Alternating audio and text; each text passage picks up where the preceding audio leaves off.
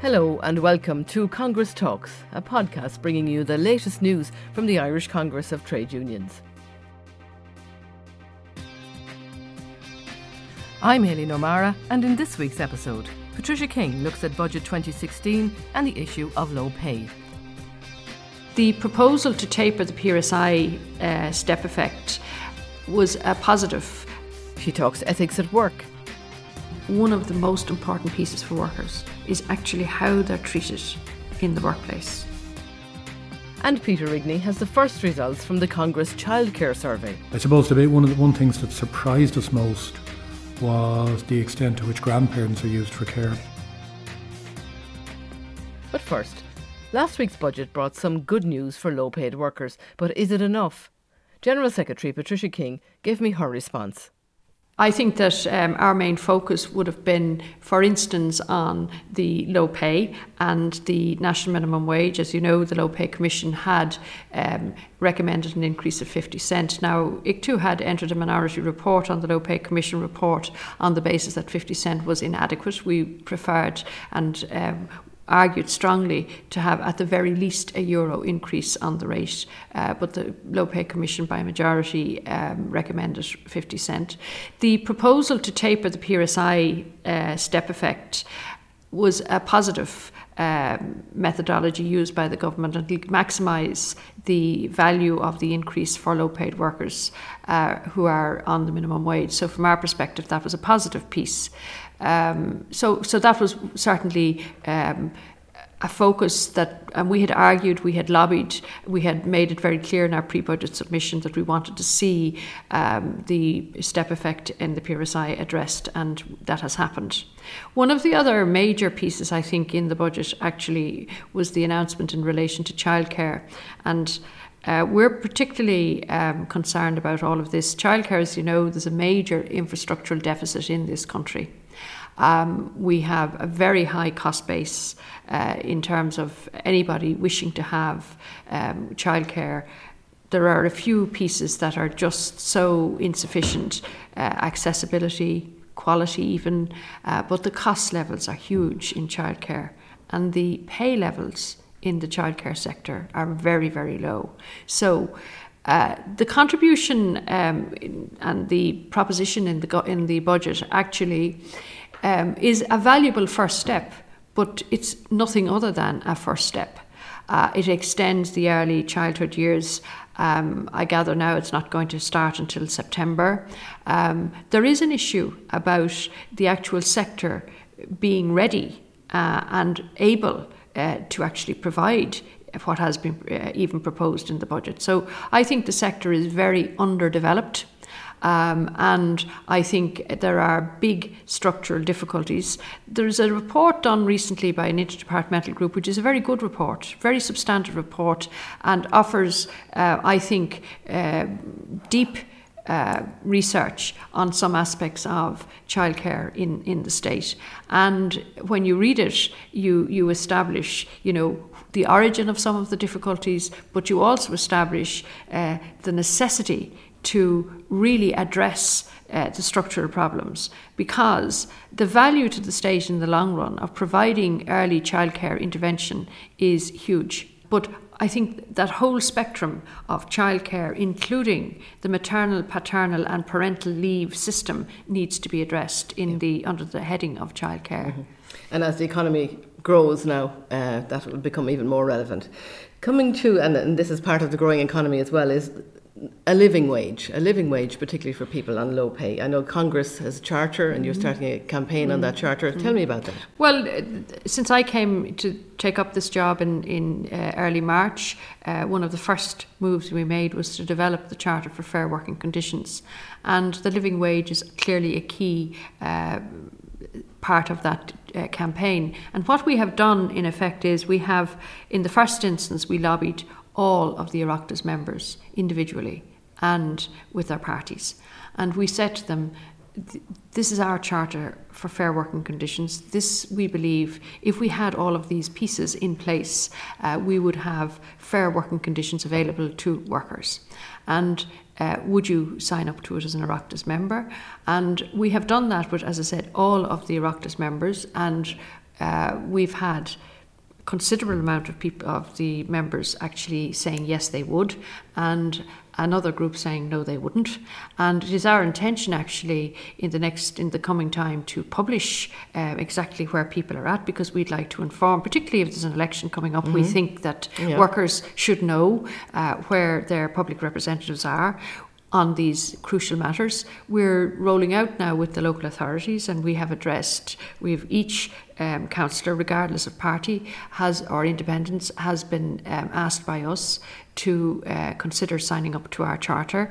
We're also uh, at the moment going to out to civil society generally, um, big civil society organisations, faith groups, and so on, and the bigger employers, and saying to them, asking them to meet us, and asking them to see will they support the Congress Charter for Fair Working Conditions, which includes the living wage. So effectively, what we're saying, and the Congress is very simple. What Congress says is everybody who goes to work is entitled to have a decent uh, wage uh, which we believe a starting point is the living wage. Mm-hmm.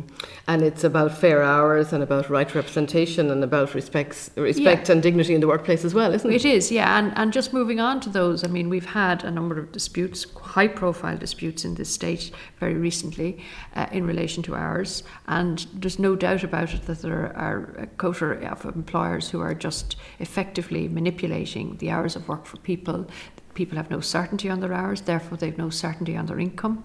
Uh, therefore they're in a poverty trap before they start, even though on the face of it they have a job which actually pays possibly above the minimum wage, but because the way the employer manipulates the hours to suit themselves, then even staying within the legal 15 hours limit, uh, even doing that as the floor of hours that has to be given, the person is not in control at all of their livelihoods, of their working lives, and the employer has total control. There's no balance mm. at all. That matter needs to be addressed. We do include as well uh, as one of our charter principles is ethics at work. Mm-hmm. And really and truly, I've spent a long time um, in and out of workplaces.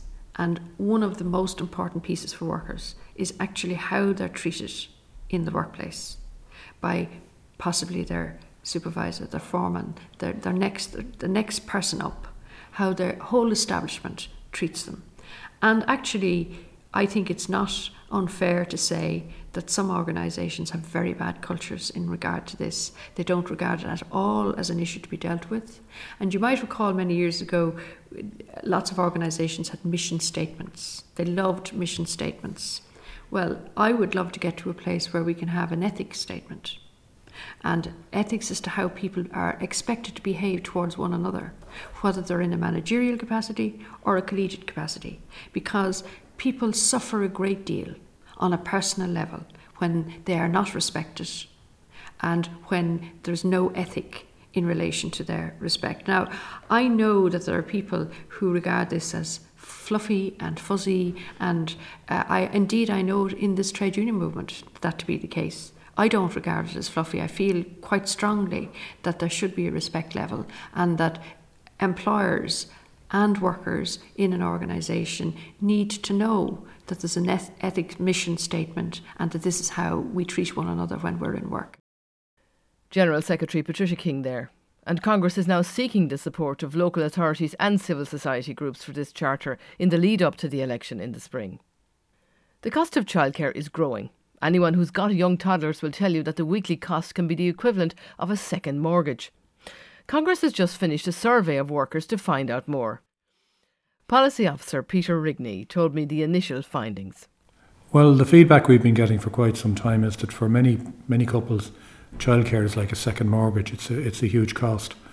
Um, in some cases, you hear anecdotal evidence of people giving up work because after deducting their childcare costs, people feel they're working for nothing. So we decided to um, do some further inquiries into this, and we did a survey uh, of union members. Now the survey is closing tonight. We're very happy with the response rate, about four thousand people. So at this stage, it's a bit early to, to give anything other than the broadest indications because we have to, when it when it closes, we have to crunch the numbers. Uh, but the, I suppose the one of the one things that surprised us most was the extent to which grandparents are used for care. But thirty three about one third of people use use their their parents to care for their children.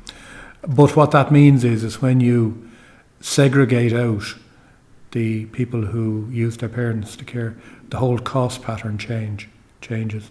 So it means for people for whatever reason don't have their parents on tap, costs go up and go up significantly. Now we've done some, if you like, accompanying research, desk research or CSO based research, and and it's difficult to get a handle on pay uh, because the childcare is put into education by the CSO. So the amount, there's a, a, small amount of people on low pay who are bunched in with a lot of teacher graduates who are on middle to high pay. So uh, you know averages can be very misleading. But what we're finding is pay rates of in or around 10 euros, 12 euros an hour. But more revealing than the pay rates is the turnover because turnover tells you what people think about their job and the turnover is about twice what it, what it should be. And then what are you going to do with the research? What are you going to do? I'm Going to publish it.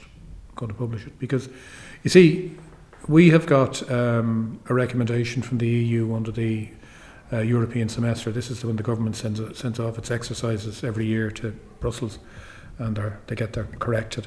And on the childcare thing, we've definitely got a C minus, must try harder, putting it its most charitable.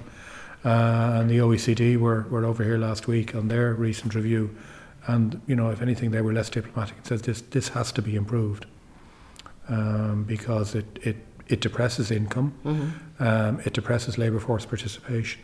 Of women, particularly. Of women in particular, yeah, and more particularly younger women. Because le- well, you see, over over the lifespan, if people drop out for say five or six years, that will cut their number of social insurance contribution. And under the, under the new rules introduced a few budgets ago, that will cut their, their pension.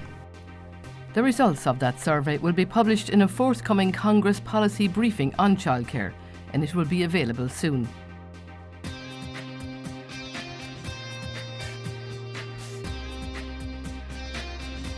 And remember, all details of the Congress Charter can be found on the website ictu.ie.